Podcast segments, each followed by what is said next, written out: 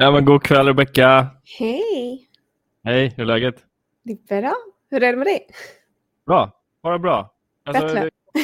jag var sjuk förra helgen, men nu är det, det rosslar och hostas lite fortfarande. Men äh, på banan igen. Alltså Ja. fullt arbetsför. Perfekt. Um, grymt kul. Vi kör igen. Måndag klockan åtta. Som vanligt, efter ett Grand Prix så kör vi podcast, live podcast i Facebookgruppen. Uh, hoppas ni är med. Uh, välkomna till avsnitt nummer 15. Vi ska 16. snacka- Tack så mycket. lite sjuk yrsel finns kvar.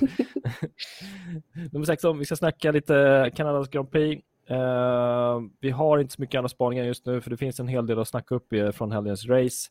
Men eh, kanske lite saker som ploppar upp om det är så, så att ni är med oss i Facebookgruppen, som jag hoppas ni är, så är det bara att ställa frågor i kommentarsfältet så kommer vi se det i studion. Och även rätta oss om det är någonting som sägs som kanske är lite helgalet. Exakt. Det här är live, nysningar, konstiga besök, ge ut vanliga kaffe till folk och grejer kommer kanske ske, så att vi vet inte. Eh, men varmt välkomna, askul. Um, om jag minns rätt så har du kikat både på Baku och Kanada. Det har jag. Det är Nice. um, varje race.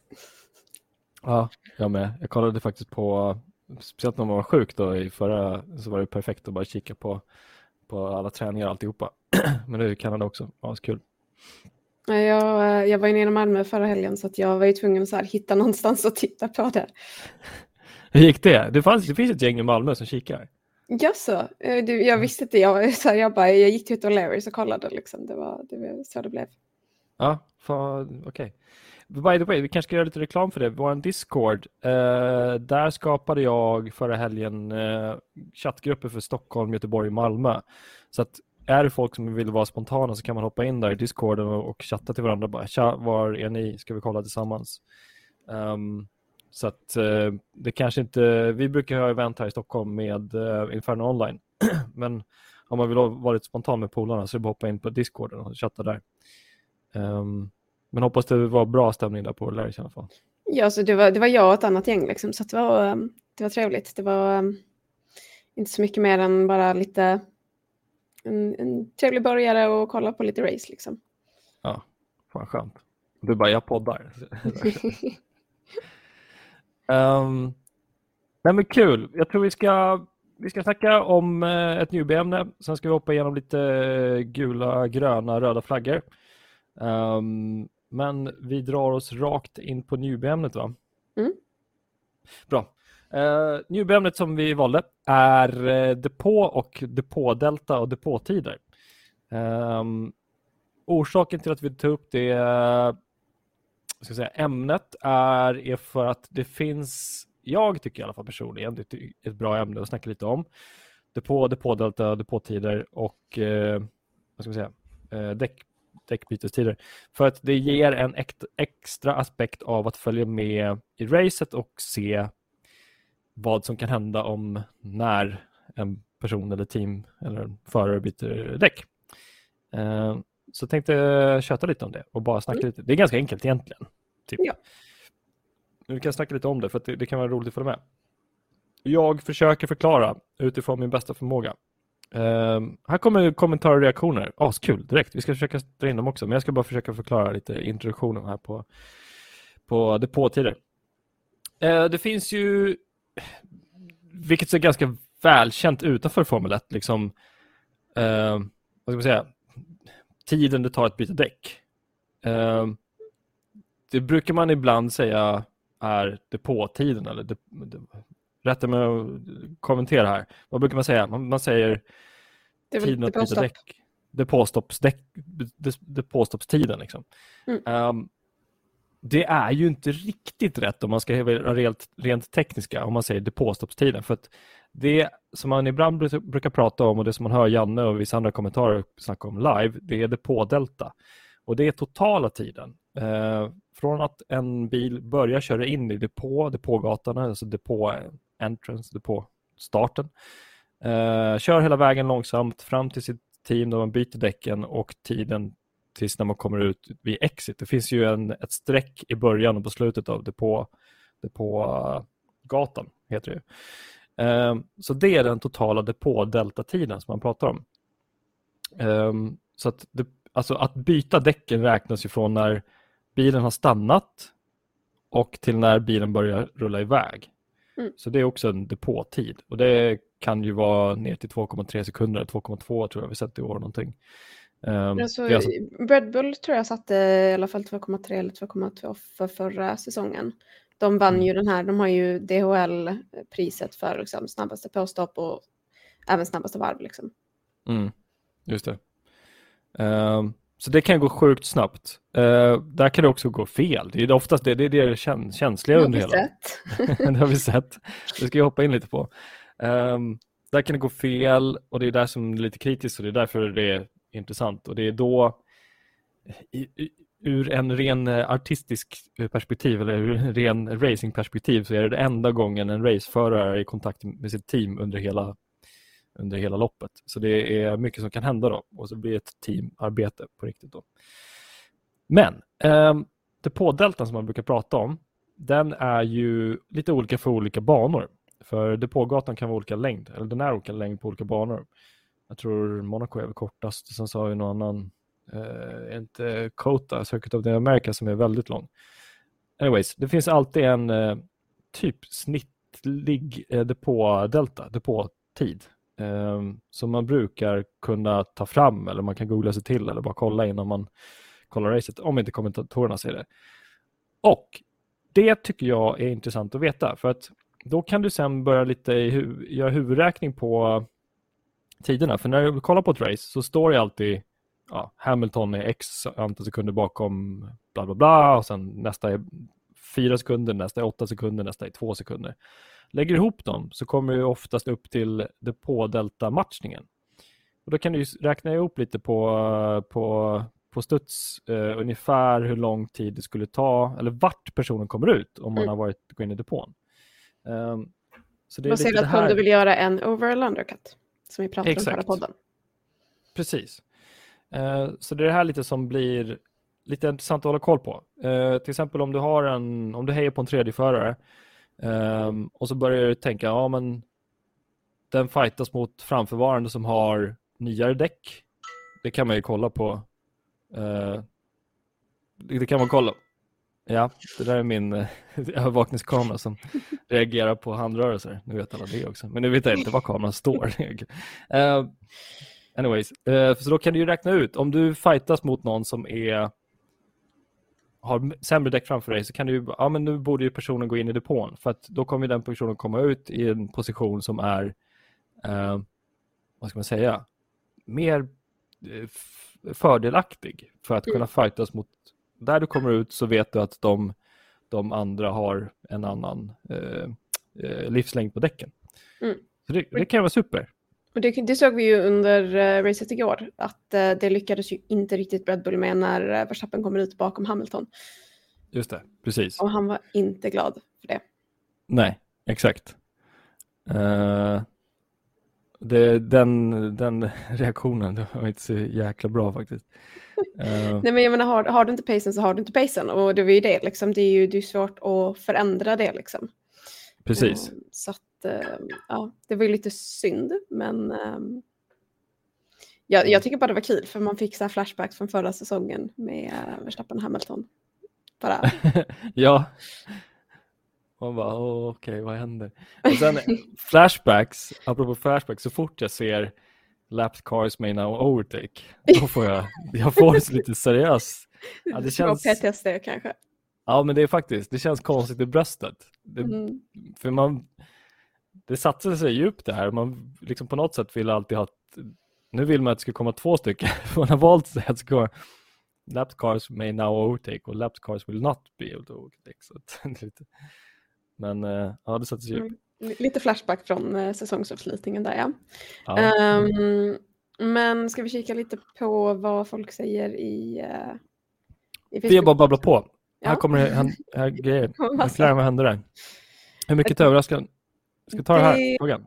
McLaren kommer vi ju att gå in på eh, under eh, flaggorna där senare. Mm, uh, överraskande att Stroll tar poäng för Aston Martin. Alltså, det skulle jag väl inte riktigt säga egentligen. Det var väl lite förväntat. Alltså, historiskt sett har han ju presterat väldigt bra i, liksom, på sin hemmabana. Uh, jag tror han kom på nionde plats. Han, kom, han, var, han startade på samma position förra året och tog en nionde plats och nu blev det väl en tionde plats. Mm. Uh, så att, alltså, grejen är att Stroll är ju ändå, han har ju talang liksom. Det mm. går ju inte att liksom sticka under stolen med. Uh, sen så kan han vara lite, lite het på gröten ibland. Um, har vi märkt. Eh, mm. Uh, han, han, han, känns lite som, som lite grann som Verstappen fast i en kanske inte lika bra bil. Um, jag vet inte. Ja, det kan det är en bra jämförelse. Jag, det, jag gillar liknelsen ändå. Uh, det kan det ju vara. Men jag, tyck, jag tror också Ja, okej, okay, nu tar jag på mig den konspiratoriska hatten. Eh, det är klart att Aston Martin satsar allt vad de kan och tar lite risker nu när de är med Stroll, med teamet Stroll, vad ska man säga, teamet ägs ju pappa Stroll eh, i Kanada. Så då är det klart att de vill visa upp sig för sina sponsorer, att det ska gå bra. Eh, så att hur de nu gör det, om, de, om Stroll får extra skjuts, eh, confidence, alltså vad heter det? självförtroendemässigt när man är just i Kanada och eh, han har haft en ganska lugn han hade en väldigt lugn vecka innan det, sa han, för att han var där och träffade lite polare och alltihopa eh, innan, innan starten. Så jag tror det kan vara en kombination av att eh, Aston Martin gick ju bra på träningar kvar också, har jag för mig. Rätta mig om jag har fel. Så det kan vara en kombination av allt. Eh, överraskande? Lite, kanske. Jag vet inte. Kanske. Alltså, jag skulle väl förvänta mig att uh, Vettel tar poäng hellre än Stroll, men um, historiskt sett så har ju som sagt Stroll kunnat prestera i Kanada. Mm. Ja, precis. Um... Överraskande men kanske inte oväntat. Precis. Poss ja, precis. Uh, ska vi gå vidare till nästa reaktion eller kommentar? Att det finns två olika depådeltor. Jag tror du tänker på att det finns eh, alla olika depådeltor. Det finns, olika, alltså det finns en depådelta per bana. Eh, så att om det är en depådelta, rätta mig om jag är fel, någon där ute, det är definitionen på totala tiden från eh, starten till slutet på depån. Och det diffar i tid beroende på vilken bana. Så därför kan det vara 20 sekunder på vissa och 25 sekunder på vissa. Eh, sen så kan det ju vara Sen så kan man på vissa år mäta det på olika sätt. Alltså det är snitttider per år. Så att det är oftast att när du refererar till depådelta så kan det ju liksom vara att ja, i fjol eh, 2021 på Barcelona kanske var 22 sekunder i snitt på alla, men eh, två, två, tre år tidigare kanske det var 26 sekunder. Så att, det kan ju diffa också per år. Ja, sen det, det är beroende på också liksom väderlag och all typ av liksom vad du har för däckval. Um, jag menar däcken ser annorlunda ut i år än vad det gjort tidigare säsonger. Det påverkar ju också farten. Mm. Uh, och historiskt sett så såg vi alltså, nu under helgen så såg vi också ganska mycket um, olika uh, väderlag kan man kanske säga. Mm. Precis. Precis, precis. Vi får in en till bra fråga, men uh, ska vi ta lite reaktioner på flaggor och sen så kasta in frågan eller ska vi, hur gör vi? Vi betar av frågan. Betar av frågan, det blir bra. Ja, det är bra. Ta lite frågor, så sen hoppar vi in på flaggor. Hur ser ni vilken konstruktör har gjort störst framsteg med utvecklande av deras bilar och varför just det stallet? Eh, bra fråga. Jag... Alltså, det, för mig är så här, det går väl att jämföra från början av säsongen till nu. Liksom. Eh, det var ju mycket problem för Red Bull i början som har förbättrats. Eh, de är inte riktigt helt där kan man ju säga. Um, men jag vet inte, det är, alltså Ferrari är väl den absolut största liksom, punkten där för att jämfört med tidigare säsong har de ju legat i mellanskiktet och nu är de ju uppe i toppen och liksom levererar på så sätt. Mm. Du lägger fram Ferrari. Mm. Um, uh, jag säger inte emot, jag säger bara att det beror lite på varifrån man mäter eh, störst framsteg. Eh, senaste fyra racen så har Mercedes gjort störst framsteg. Senaste, vad blir det, åtta, nio racen så har Ferrari gjort störst framsteg för att de gick inget bra i fjol. Um, annars så är det väl de två jag ser. Uh, mittfältet har jag ingen, vad ska jag säga, uh, från det toppen med my head, alltså från uh, spontant rakt upp och ner har jag ingen bra analys på av eh, mittfälts eller lägre mittfältsteamen och vilket, vilken typ av framsteg de har gjort. Um, det jag dock kommer snöa in lite på sen senare, det är tillförlitlighet. Och om du väver mm. in det i framstegsdiskussionen så, ja, vi kommer till det sen. Tror jag. Men, eh, ska vi dra lite flaggor eller? Mm, ja, men det kan vi göra. Jag har, jag, har en, jag har inte sett många flaggor, men jag har lite punkter sen också som man kan gå igenom och diskutera vad som hände under racet egentligen. Um, men uh, ska vi börja grön eller röd? Jag vet inte vilken ände ska vi köra från? Nej, vi tar bad news first.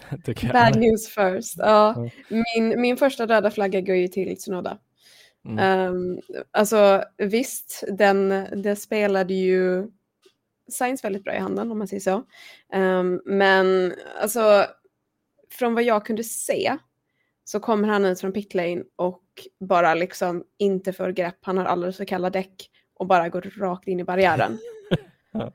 Och alltså han har ju ett, eh, hur ska man säga, så här, han har ju den här eh, bilden av sig att han, han är lite hetlevrad eh, på banan. Sen är han världens lugnaste liksom off track.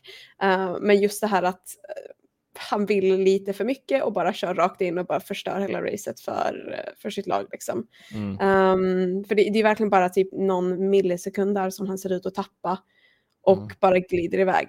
Um, och det gav ju oss också, det var enda safety car, eller hur? Det för annars var det bara gula uh, flaggor och jag tror det var någon uh, så här, ska... uh, digital safety car, vill jag minnas. Ja, ja jag vet inte, jag kollar på lite grafik här så jag, jag får det till tre va? Ja, det, jag tror var, det var tre gula flaggor, men jag tänkte på när det var faktiskt, för jag tror att det var enda gången den fysiska safety caren var ute.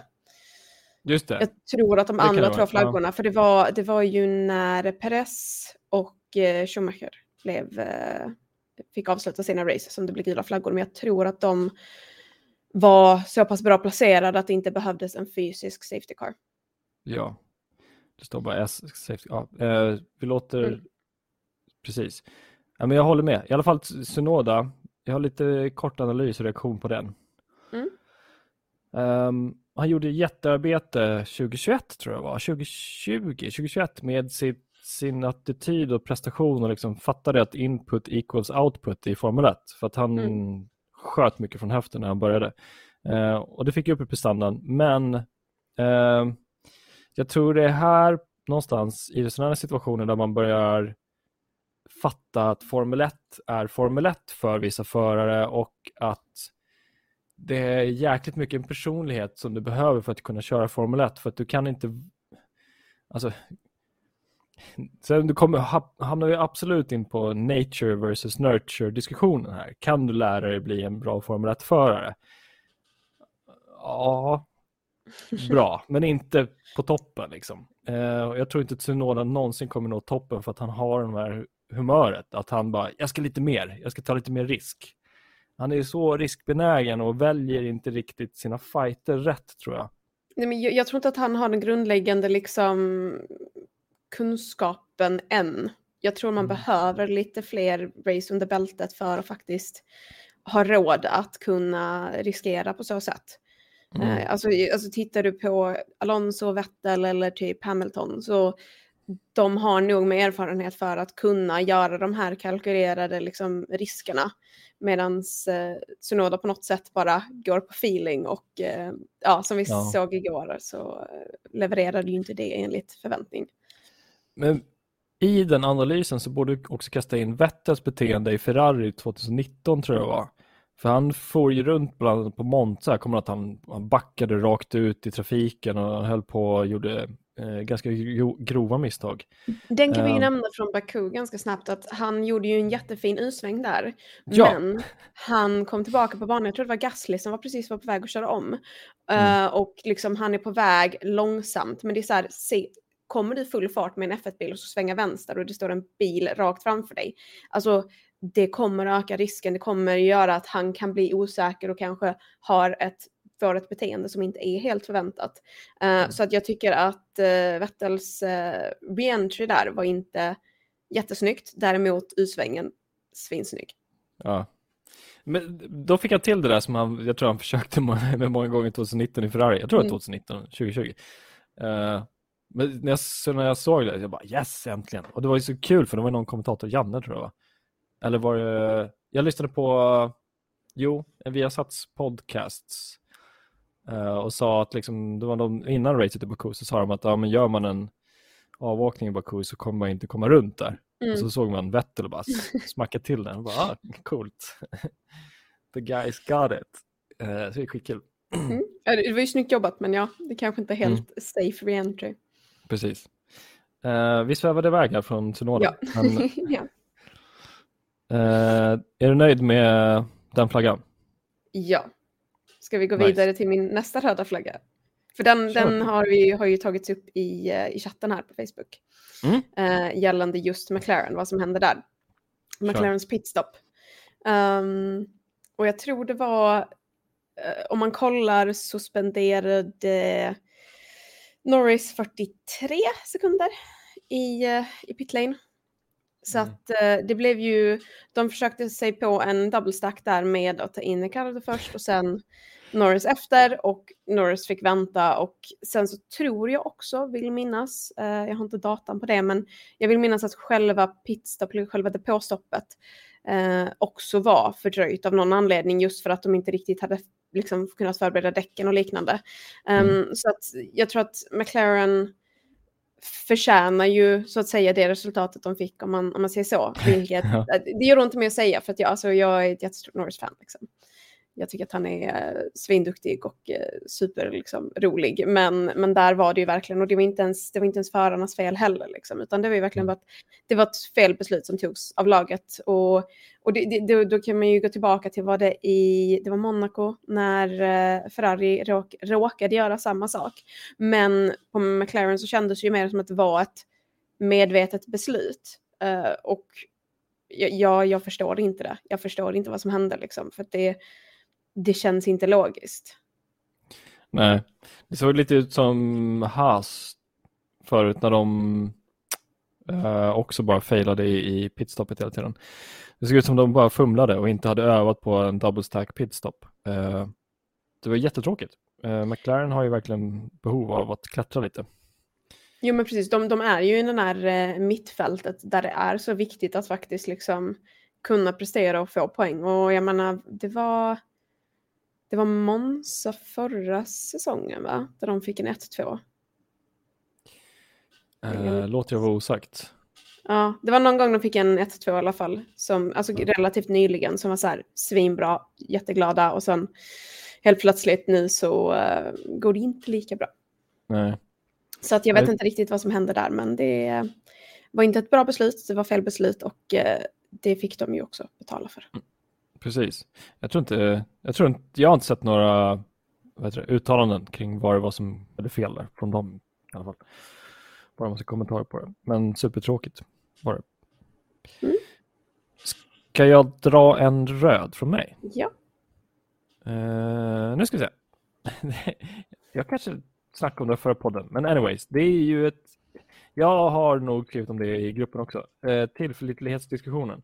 Jag kommer för mig är ju Formel 1 racing en totalsport. Det är det för Ross Brown också som har skrivit boken Total Competition. Läs den. Även en bra lektion för livet om eh, allt egentligen vad man gör och vad man ger sig an och tar sig an. Så läs Ross Brown, så finns en talbok också, Total Competition. Eh, då fattar du mer om Formel 1 och varför Formel 1 är Formel 1 och varför de gör som de gör. Um, med det sagt så eh, är tillförlitlighetsdiskussionen en sak som jag börjar tycka mer om, mer om den här säsongen. Eh, vi har ju typ tre stycken motortillverkare, Red Bull Powertrains, eh, vi har Mercedes och vi har Ferrari. Jag eh, vill och kommer börja hålla lite mer koll på, på motorpaket och hur de eh, byter saker. Eh, men vi, jag skulle vilja ge en röd flagg till, eh, till Red Bulls tillförlitlighet. Eh, Paris bryter på varv 8. För ehm, mig är det en ganska stark signal av att Red Bull som är bästa teamet, leder Constructors och leder World Champions just nu, inte har förmågan att ta båda bilarna i, i mål. Och det tycker jag är lite skamligt för att vara så pass bra team och dessutom när man har vunnit i fjol med sina förare. Um, men diskussionen blir liksom performance eller reliability och jag tror Ferrari sa det i början på året att de prioriterar performance bara. Och det ser man också på Ferraris motorer. Jag tror det var i Baku så var det typ en Ferrari, en eller två Ferrari-bilar som gick i mål, alltså Ferrari-motorbilar. Och Sainz blev ju, han körde ju av och eh, avslutade inte racet. Ja. För mig att det var det, ni får rätta mig om jag har fel. Anyways, Red Bull också tillförlitligheten. Nu ska vi se, hur många DNFs? Lite snabbt räknat. Jag tror vi har en jag, jag, eh, tror att alltså, Verstappen har väl vunnit alla race han har avslutat den här säsongen. Precis. Är väl statistiken. Precis, ja. Mm, eh, Monaco trea. Mm. Annars, jag vet inte om det var en eh, DNF. Ja, jag har inte allt i huvudet.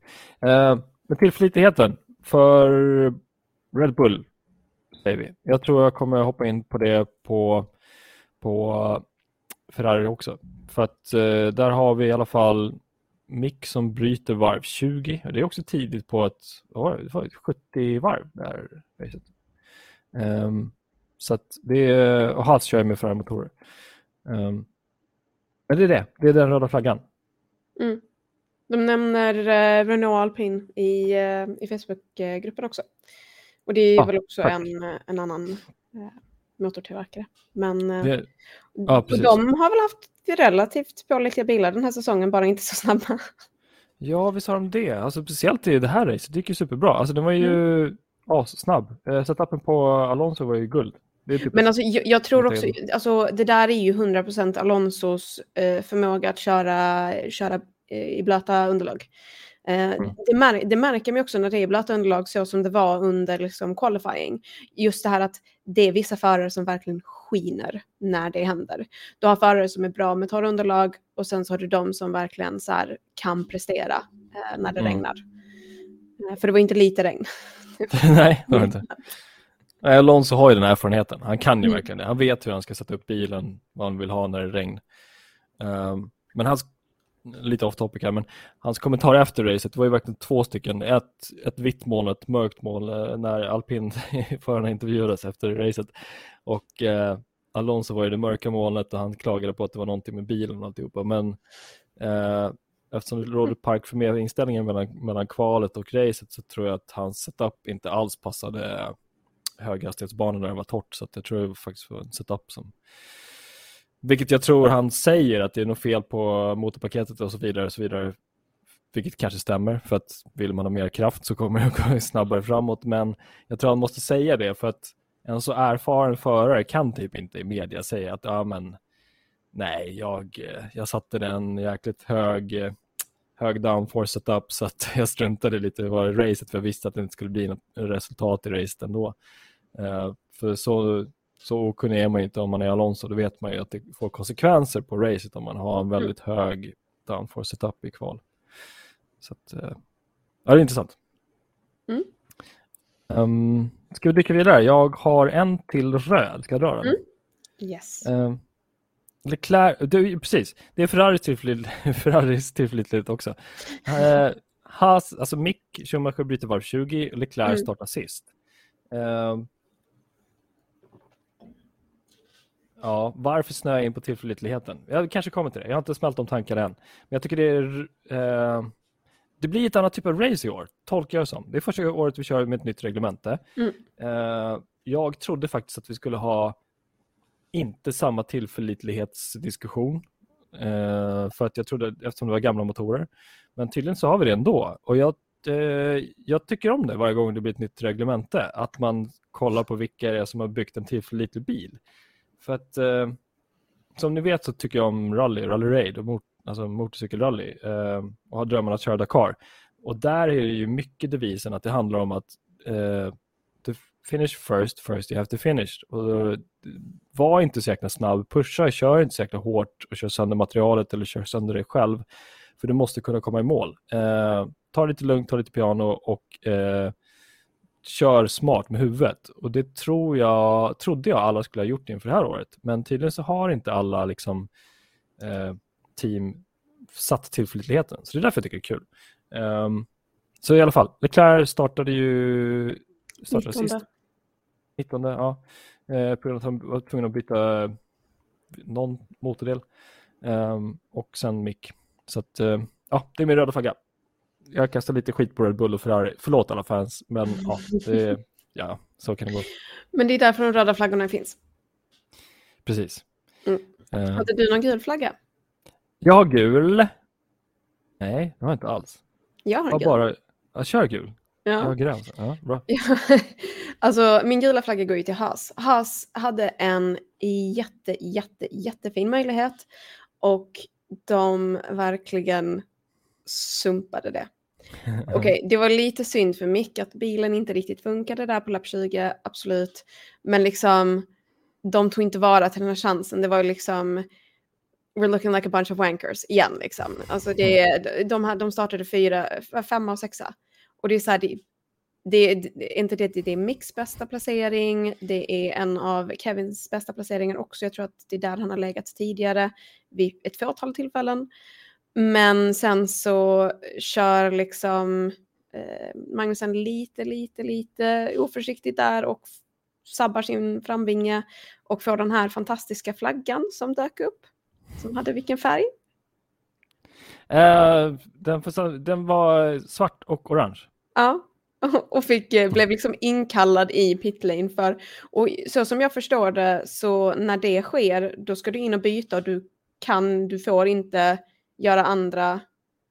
Jag kommer inte ihåg faktiskt hur det var. Fick, uh, byta däck, eller det kanske i och för sig det var ju för tidigt för att byta däck. Ja, alltså om jag minns rätt, vet rätt, så är ju den flaggan tvingande att du ska gå in i depån. Mm. Uh, nu får någon här, expert som kanske är med och kollar live, eh, hjälpa oss. Men uh, jag har inget minne av att det står att, det, uh, att du inte får byta däck då. Um, okay. För att jag tolkar, tolkar han, by, då... Han, by, han bytte, precis. Ja, ja tack. Tack så tack. Uh, precis, för att annars så blir det ett uh, drive-through penalty om det bara mm. är uh, svart flagg är ju stopp totalt, men uh, drive-through penalty kommer inte via en flagga om jag minns rätt. Det kommer då via dashboard, liksom information. Så mm. att, ja, precis. Nej, så han kunde byta däck. Han bytte däck, precis. Mm. Men det blev, det blev, jag tror det blev lite tvingat för tidigt. Men som sagt, det, det, mm. det känns som att Haas hade verkligen, eh, återigen, för de har ändå haft några gånger den här säsongen där det faktiskt har blivit riktigt, riktigt bra. Och sen så har de bara sumpat det. Mm. Vad, vad kom Magnusen in på? Ja. 17 plats uh, Jag kan inte huvudet. Som mm. var sista plats för att vi hade tre DNFs. Mm. Så att, eh, så här, han, han gjorde motsatt från vad Leclerc gjorde. Liksom. Börjar, ja. Leclerc började från slutet, kom femma. Kevin Magnussen började femma, avslutade i slutet. Liksom. Ja. Så, att, ja, så att det är så här, en gul flagga för att de hade de här jätte, jättefina möjligheten och sumpade den. Så det är liksom inte en röd flagga mm. för att de lyckades faktiskt ta sig dit i början, vilket var oväntat. Det var ingen som förväntade sig att två mm. bilar bredvid varandra så långt fram. Nej, snart kommer jag köpa en hasströja bara för att supporta För det, nu har jag gått för långt, för många år för att jag liksom ska, ska, bara, ska bara tycka synd om dem. Nu vill jag börja nästan supporta dem. snart. Uh, nej, så, så, så, så, att Günther Steiner slutar vara arg. Ja, jag ska börja döpa om gruppen till Haas supportgrupp och alltihopa. Nej. nej men stackarna, det är Eh, men jag tror det här faktiskt inte bara handlar om att de klår på sig utan det handlar mycket om att andra team faktiskt börjar få ordning på sitt schack. Ordning på mm. skicket. Så att, eh, det kan nog vara en kombo. Ja. Um, bra flagga. Bra mm. catch. Ska vi ta en grön? Vill du börja? Ja, ja, um, ja jag vill ju börja med, med Hamilton faktiskt. Um, Ja, ja. Säger jag som är Red Bull-fan. ja, men det går konsekvent. Jag är också... Ingen- Hallå, jag gav ju grönt till... Ah, ja. Anyways, fortsätt. Nej men alltså det, det jag tyckte var helt fantastiskt var att ehm, jag, när vi lyssnade på radiokommunikationen som jag hade med teamet, att han sitter där, han har farten och han frågar liksom på så sätt att så här, ja men kan jag få liksom hur, hur ser det ut, liksom, hur mycket kan jag pusha, hur mycket ska jag spara, liksom, bry, nästan som att liksom, du vet, för jag är inte van vid att se Hamilton så. Hamilton ska alltid pusha, han ska alltid liksom dividera med, med laget. Eh, Medan i det här fallet så var det verkligen, de sa det bara, de bara, du är snabbast på banan, kör på, däcken håller, liksom, gör din grej. Mm. Och när jag hörde det, alltså jag, jag var så, jag, jag hoppades, jag bara satt och hoppades på att få se honom ta sig om Sainz så att vi kunde få se Ja, en det. Hamilton-fight. Ja, Alltså, det hade det- varit coolt. Det, hade, det, det Ja. var verkligen det, det var det jag ville ha. Alltså visst, så här, Mm. jag håller på Verstappen, Verstappen är min andra gröna flagga, Mm. men liksom det var det var det jag ville se och det, Mm. det gör mig ändå så glad att se att, att Hamilton faktiskt får komma tillbaka och eh, stå på podium. Och, för att han har talang, han är duktig.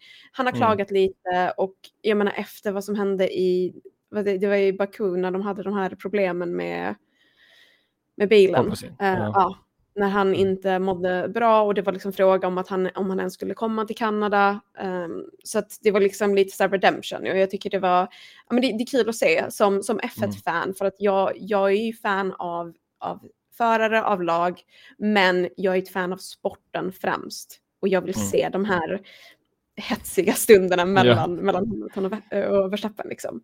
Ehm, så, att, så att han får min, min gröna flagga för jag känner verkligen att han växte i mina ögon när jag hörde honom på radion. Han liksom verkligen så här frågade okej hur ska vi göra och hans uh, engineer bara ja men du får köra, du är snabbast, liksom, du Mm. har farten, kör på. Eh, för att han har, han har alltid den här farten. Det, det är det som är så sjukt, han tar sig alltid från så här jättelångt bak i fältet till att vinna eller komma liksom topp fem. Och det, det är fantastiskt jobbat och det, det, det gör mig glad att se och det, det är kul för liksom både för Hamilton men också för Mercedes att få den placeringen som de fick där med 3-4. Mm. Det är ju välförtjänt. Ja, det är eh, en eh, reaktion på det. Det är väl att, nej men, det som skedde 2021 i slutet, alltså hal- andra halvan och kanske hela året, det var ju en magisk stämning vi hade i Formel 1. Alltså en elektrisk stämning mellan eh, Max och, och Lewis. Och eh, ja, och det exploderade ju lite där med några krockar och så också. Ja, precis. Men eh, jag vågar inte hoppas på den här fighten att få den igen mellan Lewis och, Lewis och Max i år. Men eh, nu när man ser godiset framför sig så vill man ju ha det. det som, som du säger. Tänk om vi hade fått, fått den fighten igen. Jag, den fighten mellan eh, Max och Charles som nu finns, den är så fin och respektfull för den har ju funnits en go-kart-tiden. Så de respekterar varandra och den är underbar körning vi, vi bjuds. Alltså det är vackert att se de två fightas. Men eh, det finns en liksom starkare new guy, old guy på, i den fighten mellan Lewis och Max. Och eh, de har ju så mycket olika körstilar också. Jag skulle säga att Leclerc och eh, Verstappen är ganska lika i sina körstilar ibland. De, kan, väl- ja, de är likare än Lewis och eh, Max då, tycker jag i Definitivt. alla fall. Ja.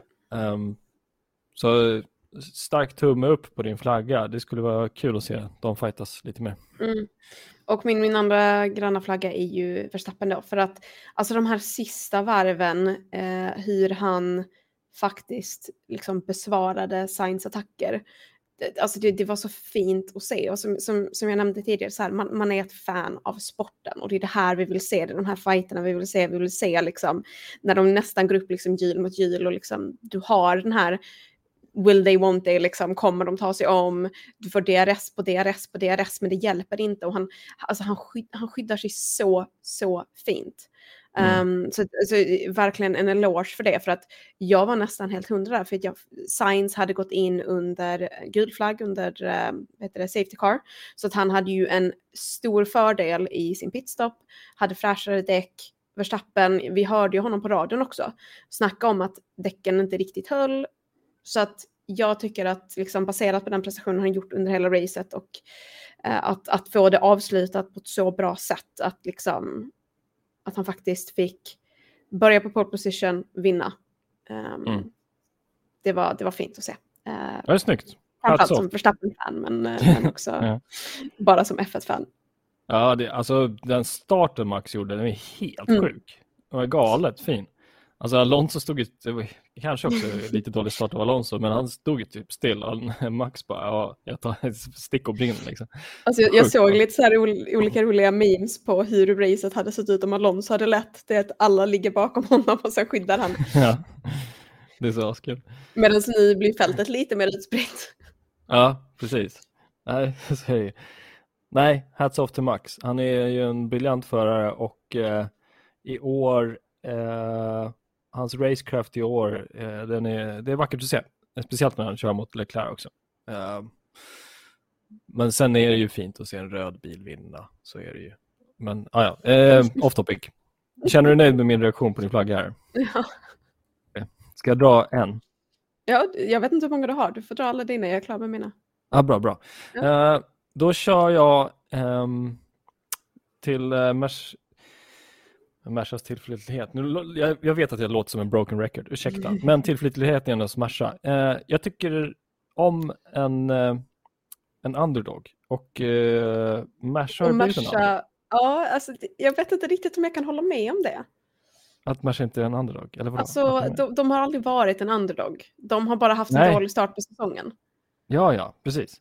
Um, men i den här säsongen är de ju en underdog. Liksom, de är, har, Merca är det, för de har ju varit tredje, tredje snabbast. De är tredje snabbast. De, jo, de men det har ju mer att göra med prestationen på, på bilen liksom, och att de har haft lite struggles. De har precis. ju fortfarande sin liksom, råa talang där. Uh, så de, de kommer fortfarande ligga i toppskiktet. Liksom. Jag, jag, jag, kan inte köpa dem som en underdog. Jag kan köpa att de haft ja. en dålig start på säsongen och att de nu börjar ta sig i kapp. Ja, men i topp tre fighten så är de ju sämst. Mm. Uh, det kan vi hålla med om. och i den aspekten så tycker jag det är kul att de plockar poäng på att alltid gå i mål. Mm. Sen räcker ju inte det. Det kommer ju, det ser, det ser vi, kolla på poängen, det räcker ju inte. De är fortfarande tre ändå, även fast de kommer i mål. Men eh, tillförlitligheten finns där. Eh, det baserar jag också på att eh, Williams, eh, Bottas kom typ inte förbi Williams-bilen. Jag kommer inte ihåg vilken, vilken förare det var. Men eh, Williams-bilen är också en... Uh, Albon, för Latifi brukar ligga ganska långt bak. Ja, kanske var Albon. Uh, för Bottas sitter i en Alfa Romeo som är Ferrari-driven och eh, Williams har en Merca-motor. Och eh, Bottas hade jättesvårt att komma förbi Williams-bilen under en lång period. Så jag bara, okej, okay, vad är det som händer här? Liksom, det är liksom, vad ska man säga, B-laget av respektive teammotorer som fightas. Och um, jag har ju nästan bestämt mig för att uh, de mindre satellitteamen, det vill säga Alfa Romeo, Williams, uh, Alfa Tauri, uh, testar ju oftast en del av motorsetupen på deras team innan man faktiskt implementerar dem på, på A-teamen, eller huvudteamen, det vill säga Ferrari, Red Bull och Mercedes. Eh, så jag tror att eh, det var ganska intressant att se att, att de fightas i en så, så tight fight, Bottas och Williams. Sorry, och Con. Nej. Eh, anyways, Eh, så det var kul. Eh, framåt och det verkar som att de är tredje. Det fanns ju, eller de är ju nu tredje snabbaste bilen, Merca. Det fanns ju en stark eh, diskussion i början att även fast eh, Merca får ordning på sitt paket så kommer de också behöva öka snabbare sin speed än vad de andra också ökar. Eh, och när Toto Wolf och eh, Williams hade bra fart på raken, Ja, det hade de. Eh, när Toto Wolf, alltså, här är, vi får en, direkt en reaktion, jag smackar upp den streamen. Eh, Williams hade bra fart på rakorna. Eh, mm. Man får bara bra fart på raken om man har low downforce eller eh, kraftigt motorpaket. Uh, och jag tycker det är intressant att analysera varför. Um, vad var jag? Jo, någonting om uh, Mercedes. Anyways, Eh, men det är typ, typ så. Eh, vi rundar av den där, för jag har en till grön flagga. Um, och där... Är det tillförlitlighet igen? Nej, det är det inte. Fan, nu får jag bryta min trend. Ursäkta, det låter som en jäkla tråkmåns. Bara snacka. Um, jag tänkte ge till Science. Um, så som du gör till Verstappen så ger jag till Science. Mm. Så den fighten tyckte jag var underbar.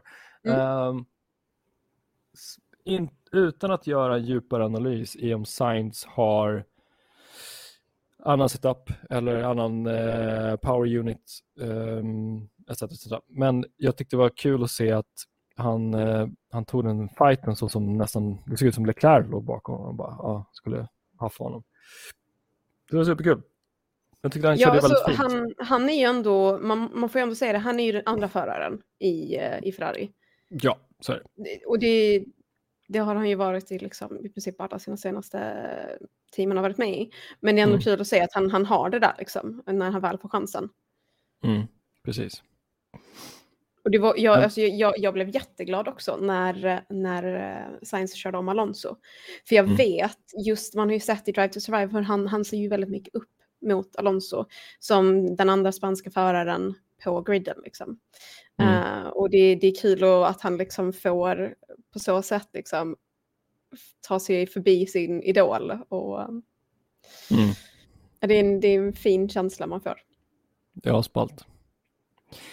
Um, jag har slut på flaggor. Jag har en mm. spaning, men du hade också något ämne du vill ta upp?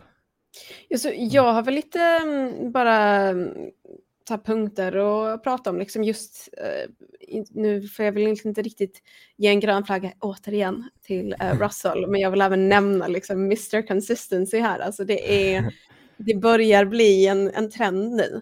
Um. Jag nämnde här lite kort innan att det hade varit kul att se en första eller andra placering snart. Um, mm. Just det här med att han, uh, han har kommit tredje, fjärde eller femte plats alla race den här säsongen. Uh, och jag menar, han ligger, han ligger fyra i uh, förarmästerskapet tror jag, med 111 poäng. Alltså, och det, det är bara för att han, han har placerat sig bra.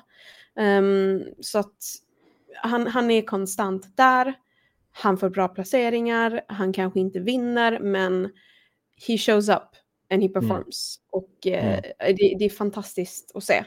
Um, så, så att jag hoppas, hoppas, hoppas, hoppas någon gång under säsongen att han kan kanske få ta den här vinsten eller liksom, um, i alla fall en andra plats på, på podiet. Mm. Um, för det, det, är så kul att, att se och um, just det här att, och jag tror det var någon som nämnde det i Facebookgruppen, just det här att det kanske var ett bra beslut för, för uh, Merca att släppa Bottas och ta... Om detta må det lärda tvista. Ja, uh... ja, men just det här med att, alltså visst han, han, han för att jag menar hans, hans topp prestation, kanske inte lika bra som, som Bottas kanske hade, men han har en mer jämn prestation. Um, och där är ju återigen till Mercedes uh, tillförlitlighet att han har en bil att räkna med. Mm. Vilket hjälper. Men han har också talangen att faktiskt hålla den bilen igång. Mm. Jag tycker det var intressant eh, det här racet för att um, jag håller med det du säger. Jag har också inte bestämt mig om det var klokt eller inte att ta bort Bottas, eh, låter osagt. Det som jag eh, tycker mig se, när det som du pratade om tidigare, att raceingenjörer, jag tror var det 15 varv kvar, och sådär? jag kommer inte ihåg, 10 någonting när du som, som du sa tidigare, racing, när Hamilton frågar eh, teamet och vad ska jag göra, hur ska jag göra, vad är status, vad är liksom diffen uppåt, diffen bakåt, vad har jag för livslängd, vad är deras varvtider och alltihopa.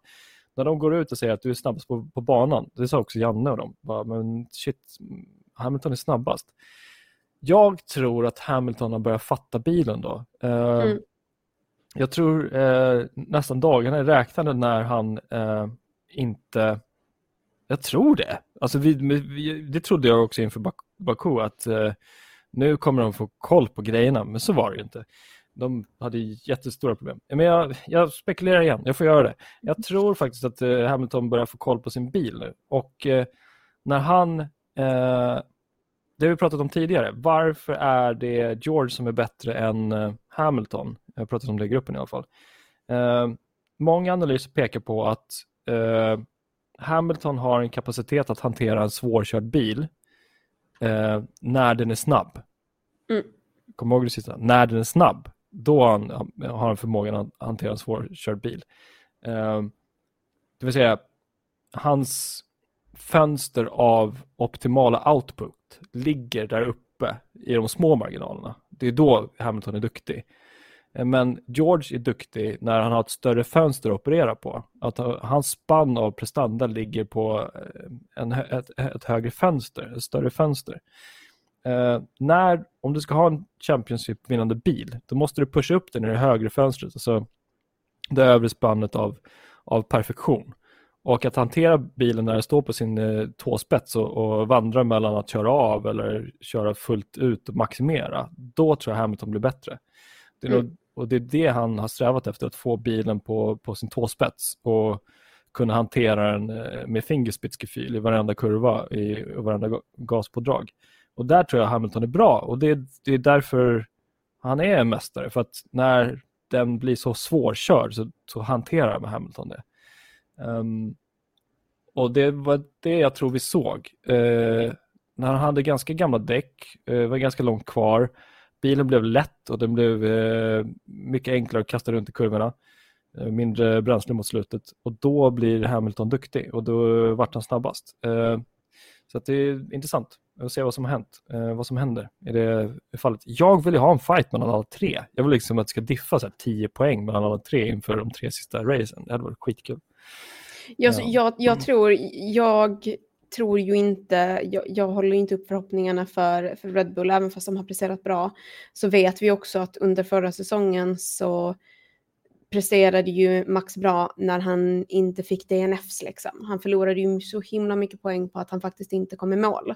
Mm. Um, för att rent generellt sett, han presterade bättre än Hamilton under förra säsongen. Om bara sett till resultat, inte till liksom vad som faktiskt, hur det avslutades, utan om man kollar liksom overall så hade han bättre placeringar, men han hade också färre avslutade race uh, totalt. Precis. Alltså Max hade ju vunnit om det varit eh, sista racet i Abu Dhabi om det varit lika många poäng, vilket det inte kunde blivit. Men om det hade varit det så hade Max vunnit för han hade bättre ju race wins, fler race wins tror jag. um, ja, men det är typ så. Mm. Ja, eh, är du nöjd med din, ditt ämne? Ska jag hoppa in på min spaning? Ja, kör på. Jag såg en sak som jag tycker var intressant och det Eh, jag vet inte om jag kommer få lite mothugg. Jag vet att jo, det kommer jag mm. säkert få. För att det är många som... Ja, ja, eh, det är många som inte tycker om DRS, bland annat Jonas. Stackars Jonas. By the way, hoppas du har det bra ikväll Jonas. Du är på fest. Eh, så mycket grattis till, till vederbörande i, i Jonas, Jonas nätverk eller närhet. Anyways, tillbaka till deras diskussionen. Det är inte deras mm. analys jag har här. Och det är det att um, även fast du har DRS, det vill säga mm. science på Verstappen, typ 10 varv eller något sånt där, det kommer ihåg, mm. så kommer du inte om. Uh, min, min kontenta är här att även fast du har DRS så kanske det inte blir en omkörning, för du måste fortfarande ha en snabbare bil. Mm. Och det såg vi mellan Verstappen och Sainz uh, i racet igår. Uh, så det tycker jag är väldigt kul. Och för alla som ragear på DRS, så skulle jag säga att du måste ju fortfarande vara snabbare. Även om du mm. får DRS så kanske du inte kommer om. Uh, för det finns ju liksom, ja visst, om du har DRS konstant hela tiden så kommer du alltid kunna ligga, ligga bakom till exempel som Science. Men om du inte har så pass snabb bil att du kan komma runt och få en bra utgång från kurvorna så kommer du inte runt ändå. Och det får, såg vi bevis på. Ja, och sen, sen har du också de som använder DRSen. Jag tror att det var Alpine som körde det. Just använde DRSen för att hålla Bottas bakom. Uh, mm. att de liksom, för jag, för jag vet att Alonso ville ju om Ocon men fick inte för att han hade inte farten. För att hade han tagit om Ocon så hade ju Bottas tagit om Ocon också. Um, mm. Så att där använder ju de DRSen för att faktiskt hålla liksom båda bilarna i rätt takt liksom. Um, mm. Och jag tror att det är också viktigt att se. Sen så finns det ju kanske de som vill att man ska göra som, som på Tsunodas bil eh, under eh, Baku. Sätta silvertejp över. No dearest for you. ja, det är jättekul. Ah, ja, aluminiumtejp. Ja. Förlåt, nej, jag ska inte, jag ska inte bli sån här paragrafryttare. Ursäkta. Ja. uh, ja, men det var kul. Mm, nej men så, alltså, jag, jag, tycker att DRS har ett värde. Um, sen är det ju liksom, alltså det behövs ju. Det mm. behövs den där lite extra kicken och den här mm. också rädslan för föraren framför att faktiskt hålla farten och ta kurvorna på rätt sätt och faktiskt spara in de här små, små, små delar av sekunderna för att hålla den här andra föraren mer än en sekund bakom. För det, det mm. såg vi ju liksom säsongsavslutningen förra året så kämpade Verstappen för DRS så länge. Och mm, det är liksom... Det ja, men det, det, ja, jo men precis. Nej, men alltså just det här att det är liksom du har den här kampen om att nå den här sista sekunden och sen när du väl har kommit dit och får DRSen, då mm. måste mm. du ta vara på chansen. Precis. Och då, som, som vi såg igår då, liksom att Sainz hade den chansen återigen, om och om igen, men han lyckades inte ta den. Och jag, mm. alltså personligen, jag tycker om DRS. Det, det, skapar, det skapar drama och det tycker jag om. Mm. Ja, det tycker, det, jag tycker det är bra. Jag mm. måste hålla med Leclerc. Han sa det på race 4 eller 5 i år att nej, men vi kan inte ta bort det sen. Det är inte moget för det liksom. Uh, och jag har inte hört någon annan. Och det, i, igår var det till bevis igen på att vi inte kan ta bort det. Nej, för, nej, men... alltså, det är mm. många, det, jag tror att det som, som man kan se där är att det kanske blir lite fusk. Men jag tycker inte det. Jag tycker att det är en del av sporten. Mm. Ja. Det, men det är ju det. Och nu får vi lära oss mm. det. Och nu är, nu är den kvar. Så det är liksom, det är bara får vi leva med det. Vi får leva med det. Och försöka se det fina i den. Um, och igår fick vi bevis på att man måste ha en snabb bil ändå. Det räcker inte bara med deras. Mm. Um, så det är bra. Men jag tycker det var intressant att se. Mm. Du mer punkter eller ska vi analysera vad som händer efter idag? Ja, jag funderar på eh, vad som hände med Alonso efter racet. Efter? Ja, han fick ju straff. Mm. Mm. Um, det var det du som la upp den. Eh, det var du som la upp den. Jag vet inte, ja. var det att han gick för mycket över banan eller liksom höll fel racelinje? Vad, ja, vad var det? För att han, han, fick en fem, fem sekunders penalty efter racet, vilket känns jättekonstigt. För att mm. tidspenalty ska delas ut under race, men Eh, jag kan ju hålla med då om att han får en penalty point. Kan vara förtjänt, men vad exakt var det som hände? Har har du någon koll på det? Uh, ska se om vi kan läsa till med lite snabb, snabb checkup. Uh, just nu är flödet inte så jäkla, jag var inte förberedd på den här frågan. Men, uh, men det är Vad heter det? om jag minns kontentan av alltihopa är att han, uh, han bytte spår under inbromsning. Uh, mm.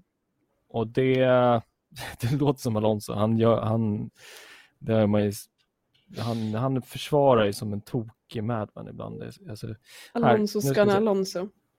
Ja, precis. Reason. The steward heard from the driver of car number 14 Alonso. The driver of the car 77, Valtteri Bottas, and team representatives and examined the video evidence. Blah, blah. Between turns 10 and 12, uh, on the penultimate lap, alltså sista varvet, the car 14 made repeated changes of direction to defend against car 77, alltså mot Bottas, mm. who had to lift at one point and briefly lost momentum. Whilst noting, whilst noting the driver point that at no stage was any point of car 77 alongside 14, the stewards considered this to be a clear breach of the above regulation. The stewards therefore imposed a five sec second penalty in line with the imposed for a similar incident in Australia 2022. Så, ja, mm. okej. Okay. Då refererar de till tidigare principbeslut. Det är intressant också. Ja, men jag, jag tror det är därför det är viktigt att de här besluten tas rätt för att då kan man återkomma till dem. Mm, jag tror precis. dock inte att vi kommer hänvisa till det som hände säsongsavslutningen förra säsongen eh, för att det var kanske inte rätt beslut men eh, mm, nej, precis. Men det, det är därför det är viktigt att de lägger, de lägger en praxis som de kan hänvisa till sen. Mm. Um, men ja, ja jag, jag förstår år, också om han... Vilket är viktigt. Ja, jag, menar att, Var... jag, tycker ändå att det är liksom, för de hänvisade ju till eh, Monaco året innan i eh, när eh, Ferrari klagade på Red Bulls exit från pitlane. Mm. Um, så att de, de hänvisar ju också till tidigare liksom. Men Mm. det är bra att de bygger upp det och kan liksom dra tillbaka med fakta och exempel när det faktiskt kommer till att göra bedömningar. Sen som sagt beslut att ge time penalty efter race kanske är lite, jag vet inte. Ja, det föredrar man inte. Men det var penultimate löp, det var ju sista varvet. Så Mm. jag, alltså, Ja, det är svårt att säga Ja. jag, att de skulle kunna ta de besluten direkt, men ändå ja, ja. det går inte. Så pass live. Men jag misstänker nästan- då att det här är en eh, protest från, eh, från Al Alfa.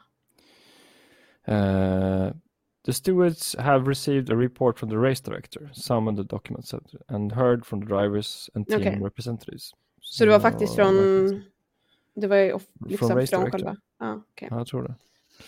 Ehm, men jag tycker det är okej agerat. Jag tycker det är bra agerat av dem. Uh, och Mm. speciellt sett så gillar jag faktiskt att de refererar till någonting som hä- hände i år. Mm. att det som viktigast av stewards är att hålla konsekvent, konsistent, konsekvent bedömning under befintliga året, alltså Mm. pågående året. För att annars, det är det som påverkar Championship-poängen. Så att man måste ju vara konsekvent i år. Man kan inte referera till 2020 och sådär. Så att det är superbra att de så här, ja men så här gjorde vi i Australien 2022 så vi kommer göra likadant nu för att det gjorde samma Mm. grej.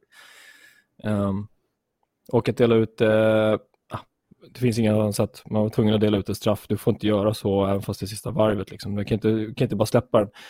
för då blir det lite ifs and buts and maybes på domarbesluten om man hade släppt det där. Nu. Ja, men det är också, alltså, det är också unsafe driving liksom. Du måste ju Mm. ha som, eh, som förare måste du faktiskt kunna lita på att de andra förarna som du har på banan kör på ett sätt som du har att förvänta dig. För att gör du någonting som inte är förväntat då vet du inte heller hur du ska svara på det och då sker det ju olyckor. Mm. Precis. Så det är bra. Alonso, tagga ner. Chill. Nu har vi nästan tjötat i en timme. Mm. Ska vi eh, sikta på vad som händer nästa race? Det är Silverstone. Silverstone. Mm. Kommer bli en riktigt bra födelsedag för min del kan jag ju säga. Oh, F1 grattis i förskott. Mm, grattis i förskott. Fan vad bra. Ehm, jag har hört reaktioner på att Silverstone eh, kommer bli lite enklare setupmässigt. Mhm. Ehm, det är, eh, sägs vara en banbeläggning som är ganska lik Barca eh, och har en ganska traditionell setup, setupmässigt. Um, vilket var lite intressant. Eh, det sades ju att den här banan nu som vi kör i Kanada inte är speciellt vad ska man säga, klassisk setupmässigt. Så att, det kommer bli intressant att se vad som händer med Silverstone. Ja, så länge vi inte har förare som åker in i barriärer med typ 53 g-krafter så är jag nöjd. Ja, när ska vi... jag tror vi aldrig kommer sluta referera till den här. Nej. nej, nej, nej, det, så kan det vara. Ja. Eh, nej, ingen ska skadas. Ehm, bra omkörningar. Ehm, jag ser fram emot det. Det kommer vara lite Mm. paus. Det är, två, det är om två veckor tror jag. Ja. Det ska bli kul. Mm. What else? Nej, är vi nöjda så eller? ja. Ja. Silverstone är tror mina det. favoriter. Det är skitbra. Sushi är det bra. Ja. Kul med alla som har kollat live. Vi har, tror jag, maxat upp 15 pers. Askul. Så att, eh, tänk på det om ni hör det här på podcast och sånt där efter. Jag kommer att släppa det imorgon tisdagar. Vi på podcast och på YouTube. Om ni vill vara med live så hoppa in klockan 20 efter race så har vi live eh, i gruppen. Förutom när. Martin är sjuk. Förutom när jag är sjuk och ligger och snörvlar. Eh, enormt stort tack till Rebecka. Eh, Tack så mycket. Tack till våra sponsorer, tack till alla som varit med och sponsrat, våra patrons och de som har varit med i Fundraiser på Facebook och alla ni som lyssnar och är med i gruppen och kommenterar och hänger. Superfint. Vi syns och hörs nästa, efter nästa race. Yes. Ha det fint. Ha det. Hej. Hej då.